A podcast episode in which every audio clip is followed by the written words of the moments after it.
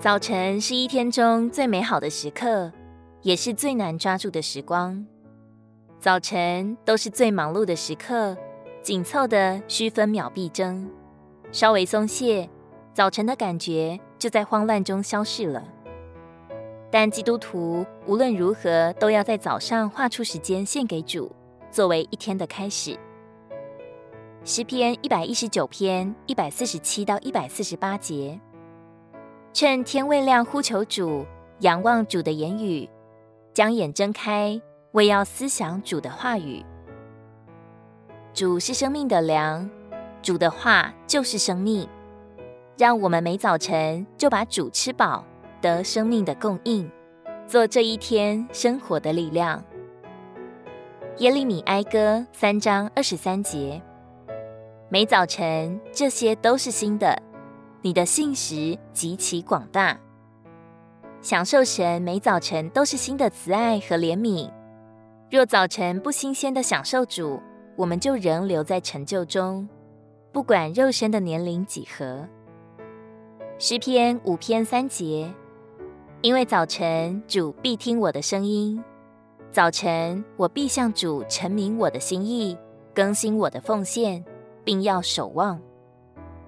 早晨我们与主交通时，我们享受主生命的供应和新鲜，主也享受我们凡祭的馨香。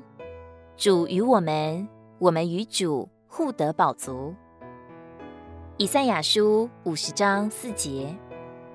每早晨，求主唤醒我的耳朵，使我能听，像受教者一样，使我们的耳朵敏锐，听得进去主早晨向我们所说的话，一天所给我们活的引导和禁止，而能够在一天的生活中不被世代同化，却能心思更新而变化，会查看、分辨、验证神的旨意。每早晨有这样的一段生活。自然的，主的爱、光、圣、意，就在我们的生活中彰显出来。我们会活得愉快、轻松、光明，如日头出现，光辉烈烈，直到中午。箴言四章十八节。但一人的途径，好像黎明的光，越照越明，直到日午。